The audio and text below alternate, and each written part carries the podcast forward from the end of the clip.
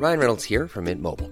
With the price of just about everything going up during inflation, we thought we'd bring our prices down. So to help us, we brought in a reverse auctioneer, which is apparently a thing. Mint Mobile unlimited premium wireless. Ready to get 30, 30, bit to get 30, bit to get 20, 20, 20, bit to get 20, 20, bit to get 15, 15, 15, 15 just 15 bucks a month. So, Give it a try at mintmobile.com slash switch. $45 upfront for three months plus taxes and fees. Promo for new customers for limited time. Unlimited more than 40 gigabytes per month. Slows. Full terms at mintmobile.com. Ever catch yourself eating the same flavorless dinner three days in a row? Dreaming of something better? Well, HelloFresh is your guilt-free dream come true, baby. It's me, Keke Palmer. Let's wake up those taste buds with hot, juicy pecan-crusted chicken or garlic butter shrimp scampi. Mm. Hello Fresh. Stop dreaming of all the delicious possibilities and dig in at HelloFresh.com. Let's get this dinner party started.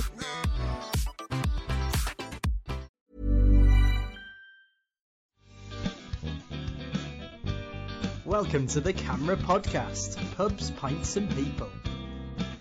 Well, hello, fella cider drinkers. Uh, this week we're scrumping, scratching, and pressing our way into the heart of Ciderland to learn all about real cider and perry. As ever, I'm not alone. Katie and Matt are here too. We agreed you're going to do that accent throughout. That's a good way to get all of the cider makers on board, I always think. CAMRA's been campaigning for over 30 years to support the production and availability of real cider in Perry. We've got Cider Month every May and October, so happy Cider Month, guys. Woohoo!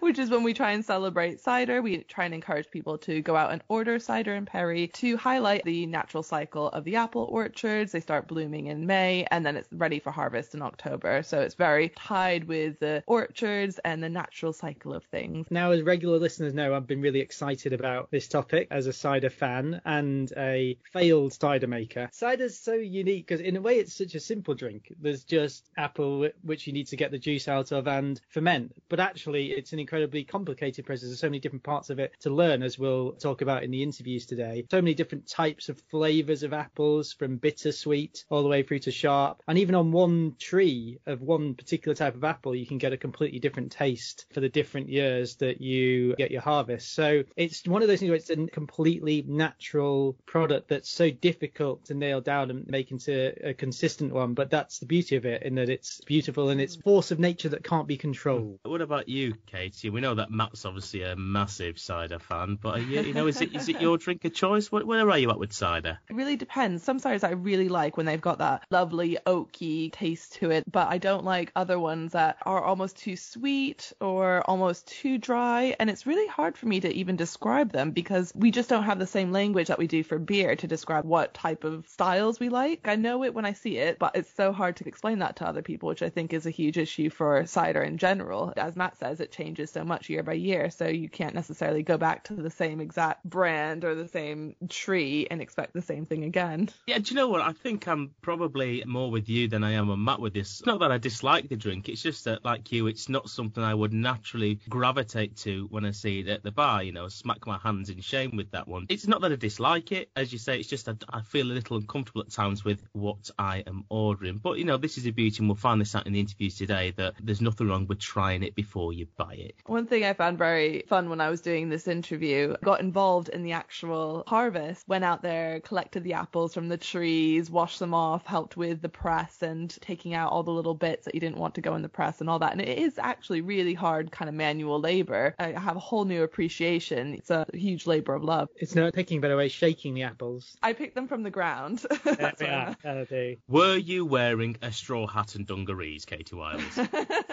no, but I did get to drive on a tractor when I was there, which was quite fun. Well, I tell you what, folks, we're really looking forward to this one. I definitely find it hard to work out what to order in the bar. I've already said that. And, and when it comes to cider and perry, all I know is that if you order it in Japan, you'll get a drink not too dissimilar to lemonade because it's actually a soft drink over there. Now, interviews are going to share more. This week, Alex Metcalf, our Alex, love him, is going to be speaking with cider maker Tom Oliver for our Learn and Discover section. And then Katie's sitting down with Susanna Forbes, the cider producer and editor of Full Juice magazine, as well as Elizabeth Pimblett, curator of the Cider Museum in Hereford.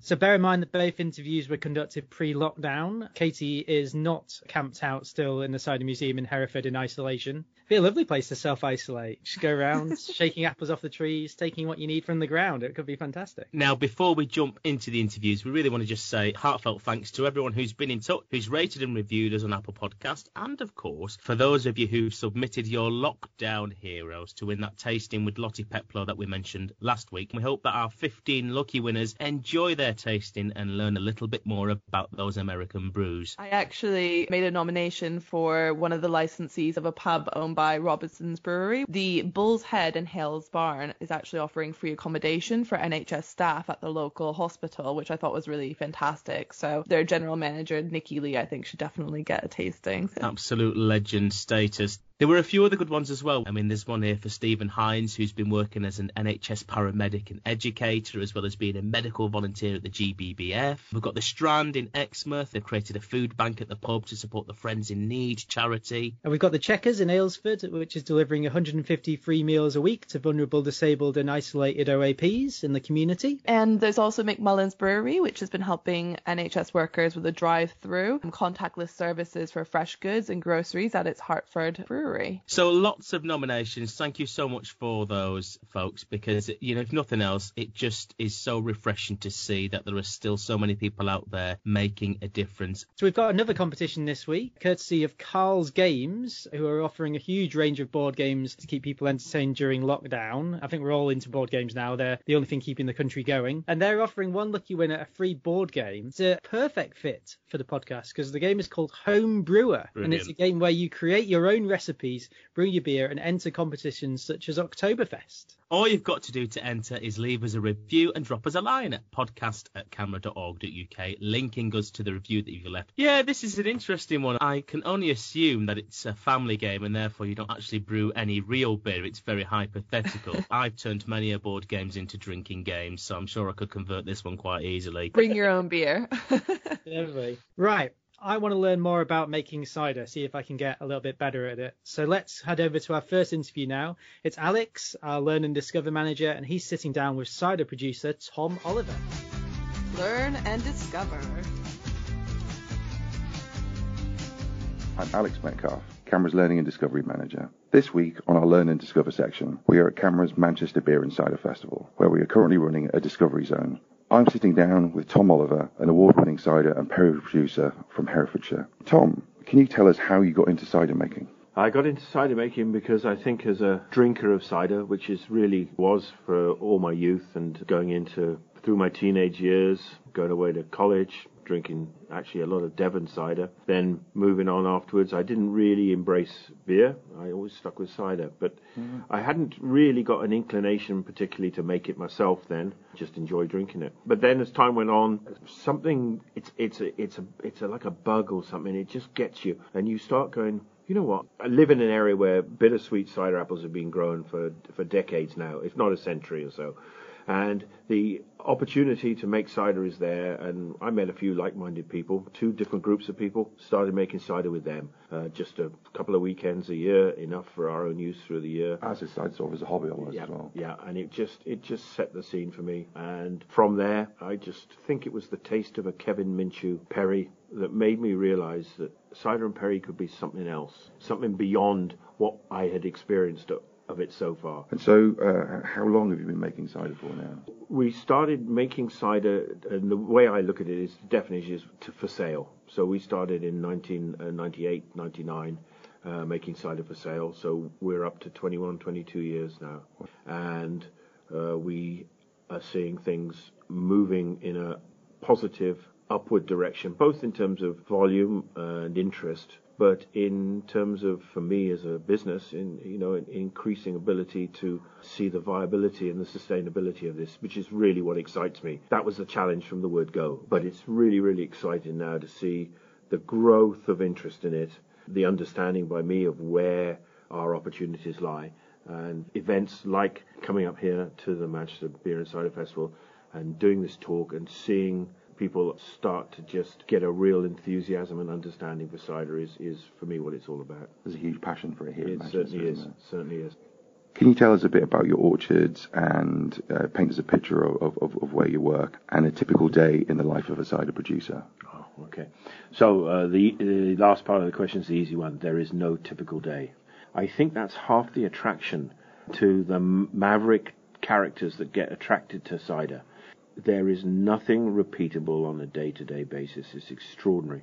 You have to become a master of so many different things, and you need to understand the seasons, land, weather conditions, and climate, fruit and fruit growing, how you treat trees, varieties, technical aspect of harvest and the mechanical aspect of harvest, how to press and have the right equipment. And I think it's an extraordinary set of disciplines for any one individual to have to come across and deal with. But as a cider maker, that's what you have to deal with.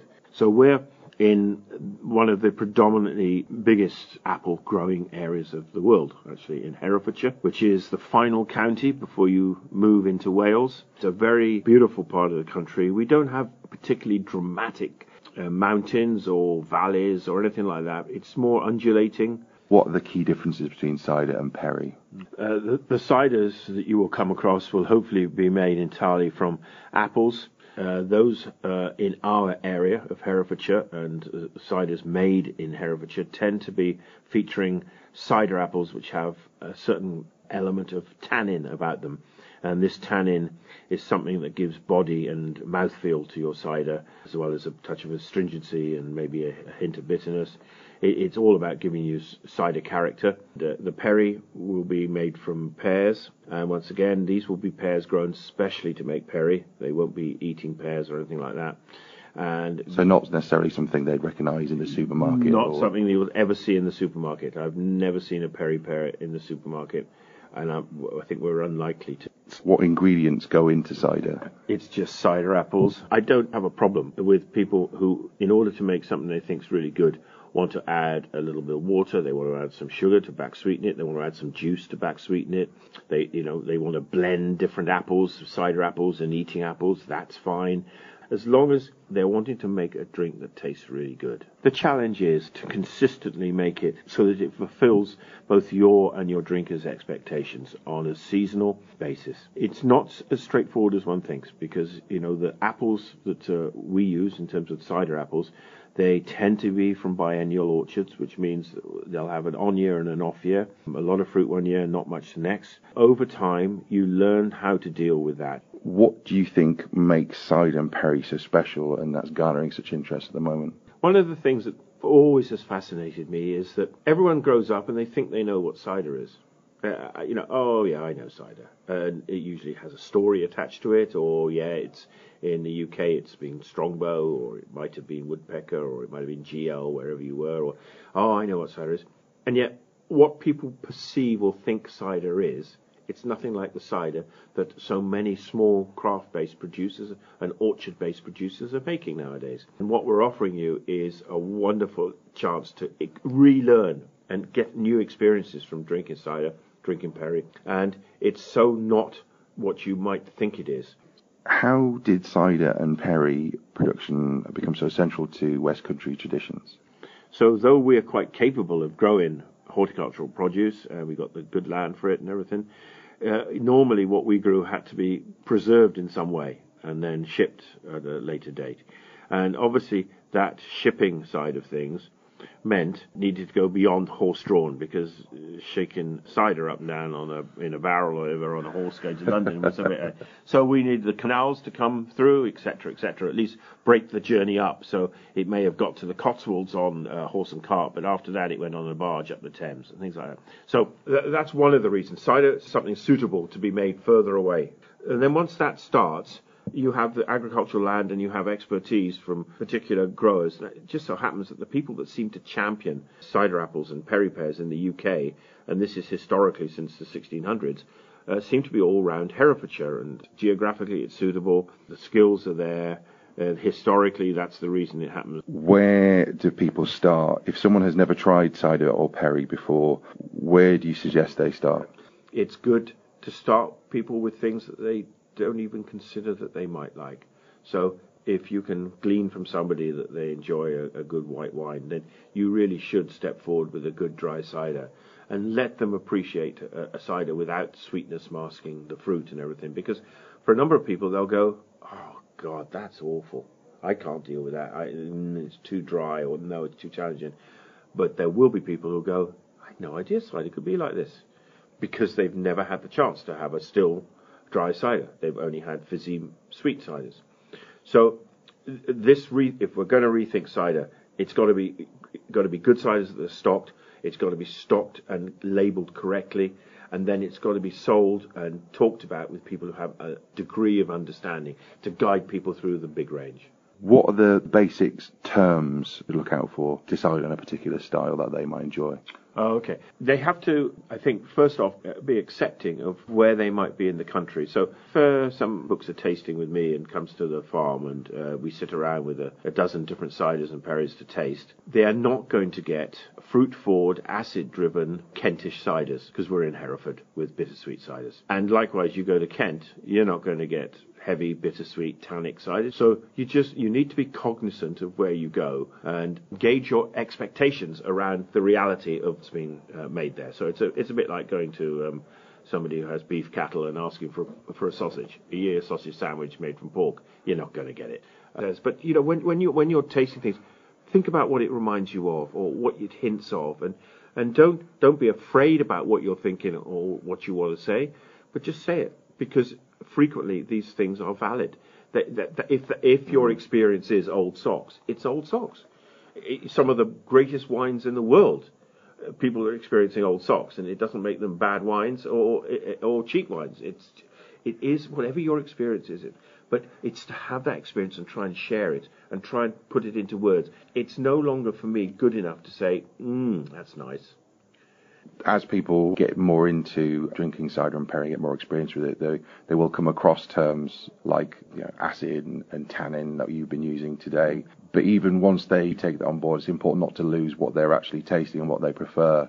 What would be your the cider or perry that you've it's either been quirky or interesting, and where can we find it? In all honesty, the biggest challenge for us is making great perry. Uh, some of my finest bottled perries are the things that I'm fiercely proud of because I know how awkward they have been to make. I know how much effort we have to put into making them, but I love the look on people's faces when they they're just drinking something that they had no idea how rewarding that experience of drinking that uh, perry would be. So Perrys are always great triumph.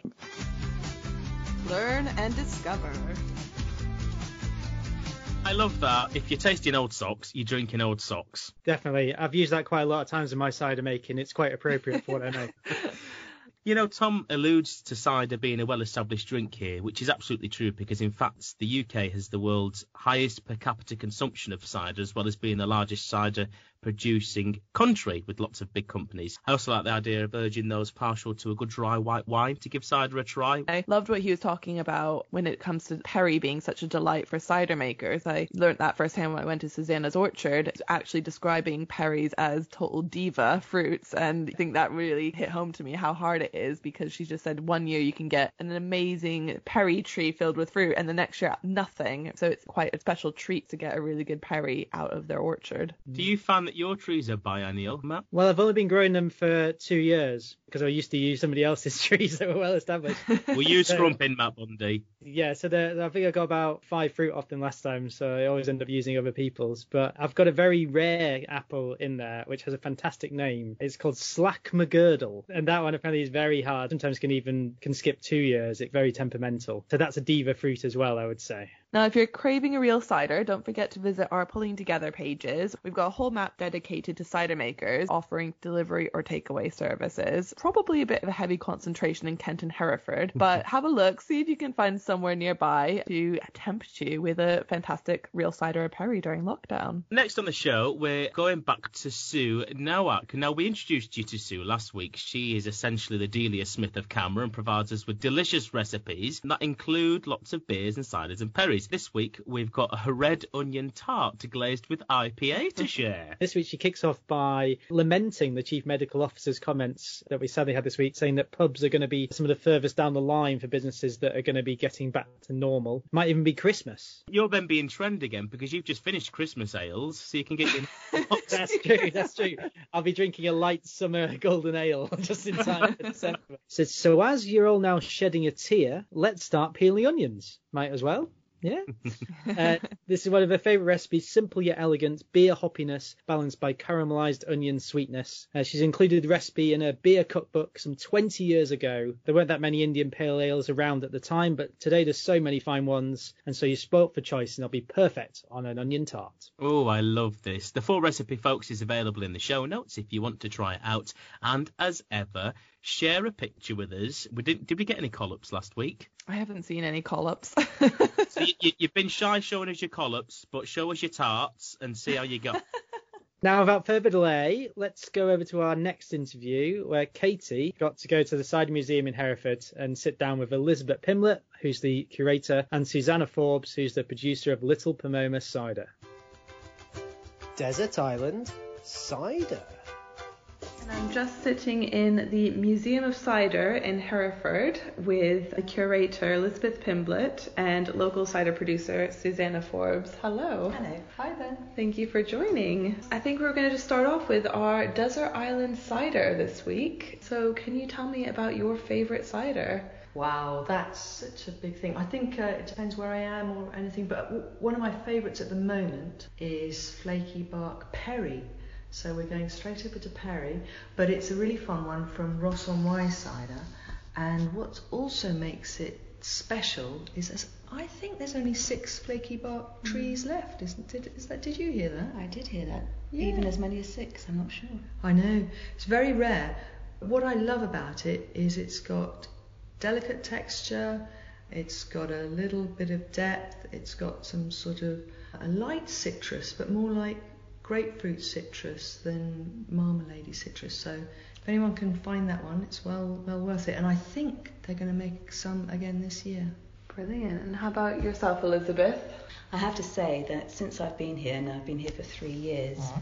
my tastes have definitely changed. When I first came here and we had a meeting of the Three Counties Cider and Perry Association, everybody brought their latest product and they were discussing them around the table, and it, that was a complete eye opener for me. And there were things there that I thought that when they were being praised highly, I found them really challenging. Mm. And then as the years have gone on, my taste buds have changed, and I, I like a deep red, lovely fruity red wine. Um, and I do tend to now gravitate towards things like what we have here. So this is this is my favourite. If you come to our museum shop, this is my favourite in our shop the Oliver's Gold Rush Dry, which is a collaboration with Ryan Burk of Angry Orchard. And Tom Oliver was one of the first people that I was introduced to mm. when I came to the museum. Brilliant. We're lucky enough to be able to try it here. So, Susanna, if you can do the honours.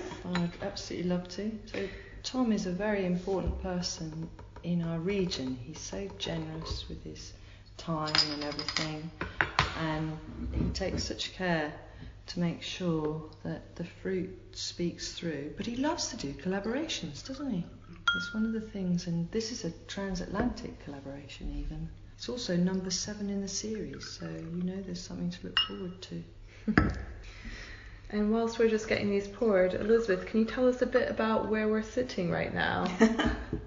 well, we're on a pub bench, but we're not in a pub. So um, this is the Women and the Art of Cider exhibition, which opened just on the 4th of October, and uh, at which we launched something very important, which I think we'll be talking about later. Mm-hmm. And um, I, this this bit is meant to represent the input that women have had as landladies and as drinkers, mm. but it's a fairly chronological approach to unearthing the role of cider women who have made cider throughout the mm. centuries, starting from medieval times.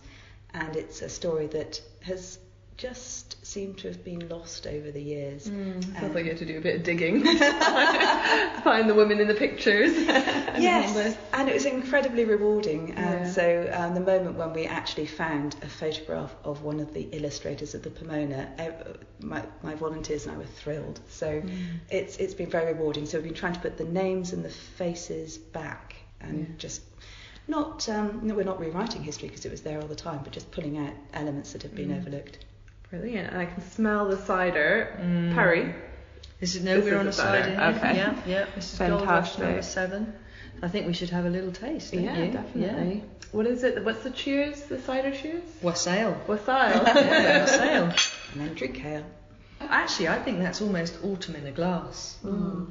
There's some. That's what I said to him actually. Is it really? Yes. Amazing, see? There, it, ah, it's such fun because there's there's some baked apple in there, there's a little bit, a hint of spice. I bet you some of it's seen a little bit of oak. Um, So, but you've got very natural sparkle, the, the bubbles very fine, so it just kind of lifts off. I think what I love about his ciders, you can enjoy them on your own, on their own, or with food. Mm. You know, he just kind of he knows how to coax the best. Brilliant. And a lovely, elegant, small bottle. So you really feel that you're getting something a bit special. You're not quaffing down huge pints. This is this is you know quality. And actually, it's lovely. Actually, if you if you don't yeah if you're on your own and you don't want to drink a huge amount, you feel that you've got a bit of a treat there. Fantastic. Well, Susanna is a local producer who's Yes. expanded re- very recently. Yes. Um, Elizabeth is a curator, Yep. brought together by an interest in shared love and cider. What what brought both of you, I guess, to this very unique drink? I think it was as a drinks journalist. I was covering all drinks, and then when I came to Herefordshire and I was looking at both beer and cider, and then as a journalist, you always love to uncover something that people don't know about, and I just found that here. There was just amazing flavours, and when you got speaking to people like Tom Oliver and also Mike Johnson over at Ross on Wye Cider, and then they not only listen to what you what drinks you might like normally, then they bring you in and then they share with you all the different apples that they know about and how they make it, and then they show you how they do a blend. And and it so it's also the community that mm. brought me here uh, because there's wonderful apples all around the world, isn't there? Um, I love something with texture. I love tannins. I love acidity, and here you've you've really got everything. So And cider is so integral to Herefordshire, isn't it? Yes, well, I was born, brought up here, and spent most of my childhood climbing apple trees in our orchard. But I didn't really, really didn't analyse cider. It was just something that was always around. And when this job came up, I thought, well, that sounds quite interesting. And I was interested in food history, so I thought, you know, that's an obvious connection. So actually finding out so much and falling in love with cider and being so welcomed by the cider community has been a huge just just gift really. So I came as a museum curator and I've been turned into a cider aficionado really. You've recently launched a group called Women in Cider. Can you tell me what that's about? yes, we're so thrilled to have uh, brought this about. Uh, the idea's kind of been in the background for a little while, but I think it was crystallised when we had CraftCon earlier this definitely. year, wasn't it? Um, this was the Three County Cider and Perry Association held a day-long conference for craft cider makers, and it was among the uh, among the first time we'd all had a chance to get together because we're all so dispersed, and for some people it's like a second job and things like that. But it was amazing to have a chance to meet everyone, and we felt that even more so the women among us. Um, I think there was 15 to 20 different cider makers or people involved, and we realised that actually there's so much we can we can do together. There are a couple of other, uh, if you like, role models. Pom Boots over in the States. It's a Facebook group. It's very practical. There's over 300 members, and uh, they help you. It's a supportive space. You can find out more. You can network. And I've personally seen it in the beer world over here as well. The Dea Latis. I've really learnt a lot. Everybody was just so um, enthused, you could see that there was a real need. Um, You can actually see the, the I've used the picture, the CraftCon picture, um, in the exhibition. And that moment, just when we were all drawn together, I don't think up till then people probably really articulated, I really want a support network, but somehow just coming together made us all feel that there was so much to gain and so much to learn. Mm. And um, yeah, so, and then the other cider makers that we've, um, that have, have come on board uh, and cider promoters like Mm. Kath have got so much energy and so many shared experiences. So yeah, it's very beneficial. Mm. Why do you think it's important we need a cider and women group specifically now? I think it's important for now, but it's also important for the future. I think we need to raise the profile of women in cider, otherwise, people just don't realise that we're there. It, it happens all the time. As a journalist, you might see a couple, and then inevitably you speak to the bloke, whereas actually the woman is just as involved. I found that a little bit when I was researching the feature I did for CAMRA's Beer magazine. You have to look a bit further. I also found that in recruiting judges for the World Cider Awards, I just had to look a little bit further, but it just takes a bit of time. Mm. And then we can uh, then we can have role models. We can also offer support. I'd love to think that when your daughter grows up, she might have a chance to think about whether, you know, an orcharding career or Mm. uh, or time with with cider or anything. I think that'd be fun. And looking to the past, uh, you've obviously been doing quite a bit of research into the role of women in cider making. What can you tell us about that? Uh, I was just, whilst you were talking, Suzanne, I was just looking across at that scratter over there, Mm. which was Jean Nowell, who was a very important local craft cider maker.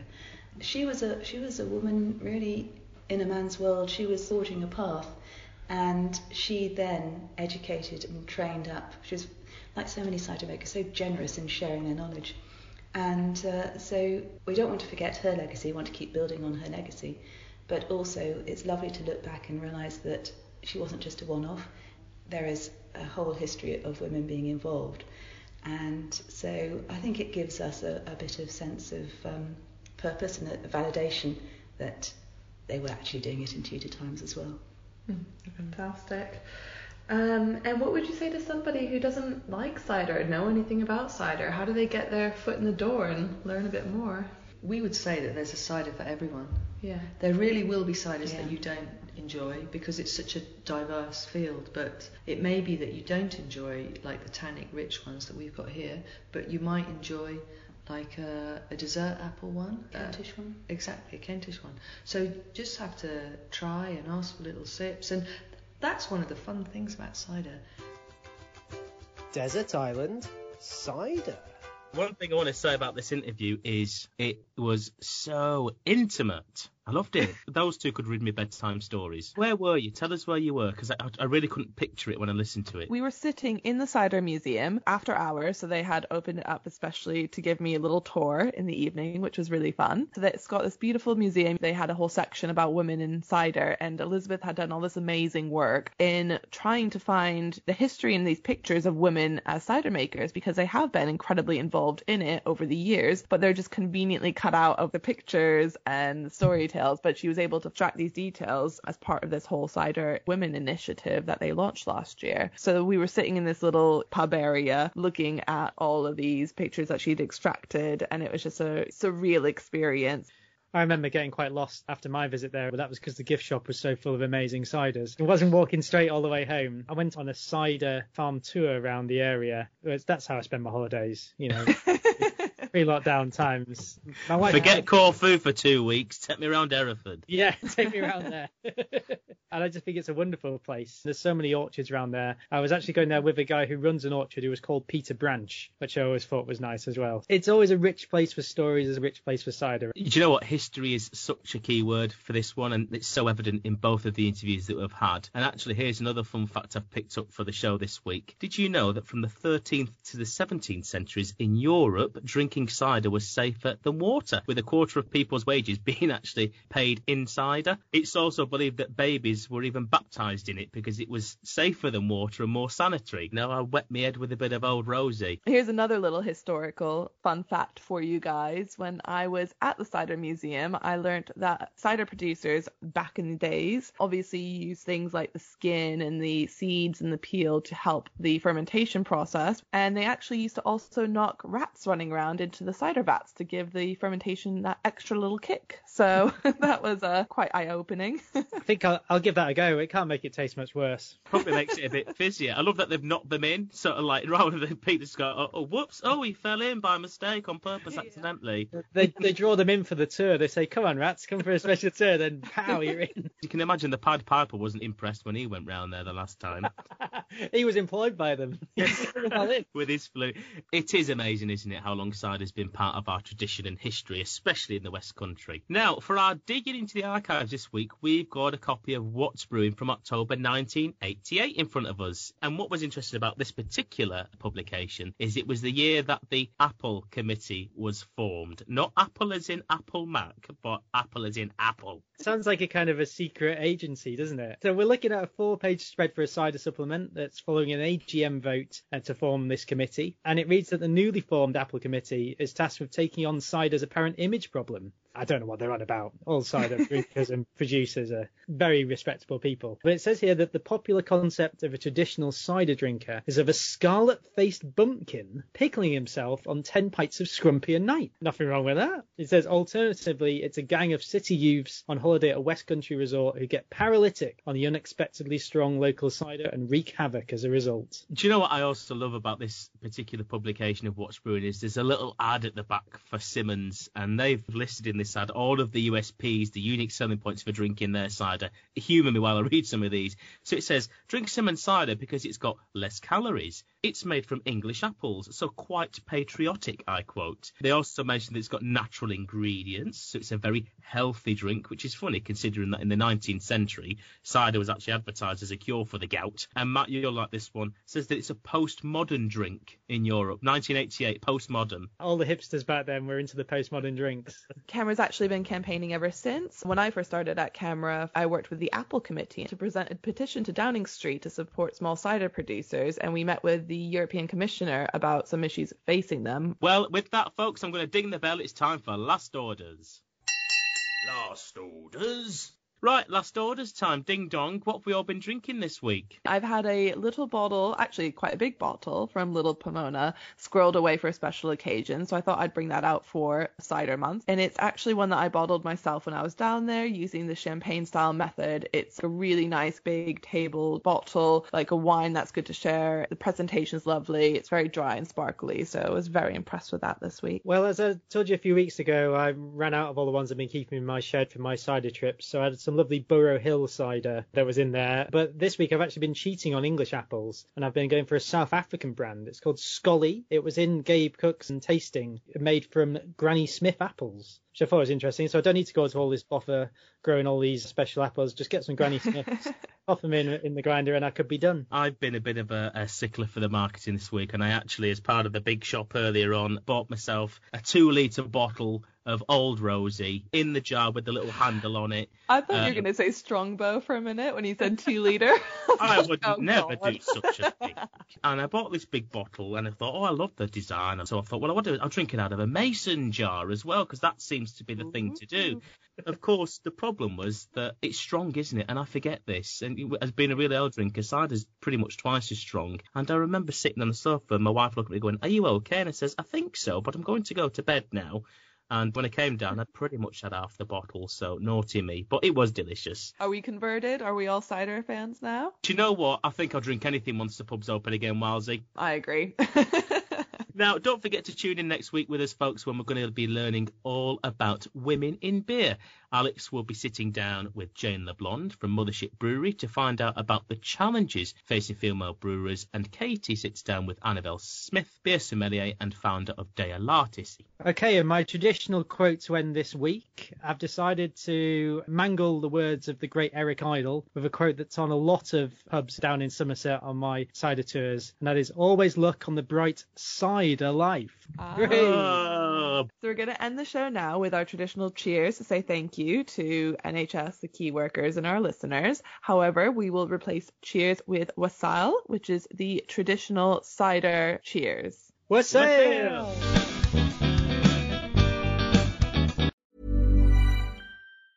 Ever catch yourself eating the same flavorless dinner three days in a row?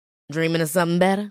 Well, HelloFresh is your guilt-free dream come true, baby. It's me, Keke Palmer. Let's wake up those taste buds with hot, juicy pecan-crusted chicken or garlic butter shrimp scampi. Mm. Hello Fresh. Stop dreaming of all the delicious possibilities and dig in at HelloFresh.com. Let's get this dinner party started.